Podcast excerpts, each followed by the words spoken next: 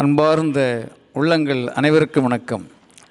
கிரேக்கத்து பேரறிஞர்களுள் Diogenes என்பவர் மிகவும் முக்கியமானவர்.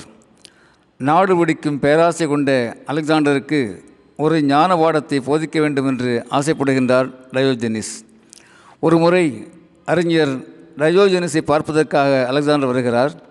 அந்த நேரத்தில் நம்முடைய அறிஞர் கையில் ஒரு கோலை வைத்துக்கொண்டு ஒரு மனித எலும்பு குவியலுக்குள்ளே ஏதோ ஒன்றை தேடுவதைப் போல ஒரு தியானம் போல அமர்ந்திருக்கிறார் உற்று பார்த்து கொண்டிருக்கிறார்.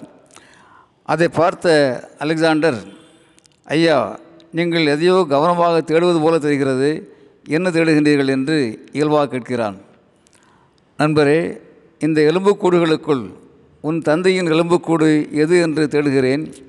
உன் தந்தையின் அடிமைகளின் எலும்புக்கூடுகளுக்கும் அவருடைய எலும்புக்கூடுகளுக்கும் எனக்கு எந்த வித்தியாசமும் தெரியவில்லை.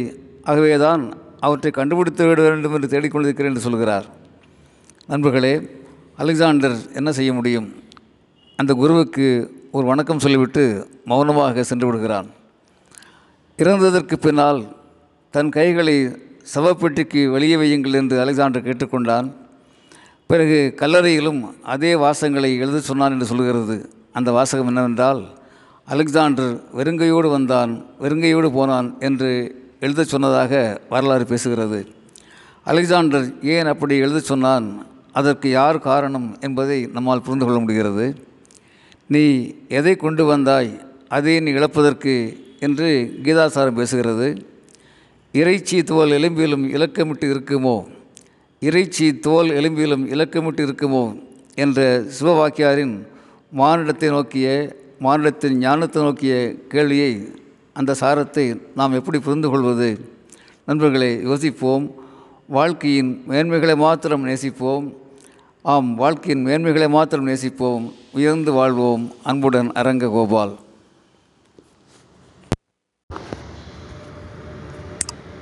அன்பார்ந்த உள்ளங்கள் அனைவருக்கும் வணக்கம்.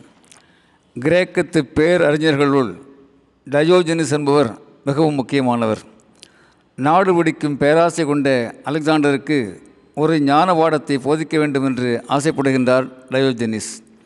ஒரு முறை அறிஞர் டயோஜெனிஸை பார்ப்பதற்காக அலெக்சாண்டர் வருகிறார். அந்த நேரத்தில் நம்முடைய அறிஞர் கையில் ஒரு கோலை வைத்துக்கொண்டு ஒரு மனித எலும்பு குவியலுக்குள்ளே ஏதோ ஒன்றை தேடுவதைப் போல ஒரு தியானம் போல அமர்ந்திருக்கிறார் உற்று பார்த்து கொண்டிருக்கிறார். அதை பார்த்த அலெக்சாண்டர் ஐயா நீங்கள் எதையோ கவனமாக தேடுவது போல தெரிகிறது. என்ன தேடுகின்றீர்கள் என்று இயல்பாக கேட்கிறான். நண்பரே இந்த எலும்புக்கூடுகளுக்குள் உன் தந்தையின் எலும்புக்கூடு எது என்று தேடுகிறேன். உன் தந்தையின் அடிமைகளின் எலும்புக்கூடுகளுக்கும் அவருடைய எலும்புக்கூடுகளுக்கும் எனக்கு எந்த வித்தியாசமும் தெரியவில்லை. ஆகவே தான் அவற்றை கண்டுபிடித்து விட வேண்டும் என்று தேடிக்கொண்டிருக்கிறேன் என்று சொல்கிறார். நண்பர்களே அலெக்சாண்டர் என்ன செய்ய முடியும்? அந்த குருவுக்கு ஒரு வணக்கம் சொல்லிவிட்டு மௌனமாக சென்று விடுகிறான்.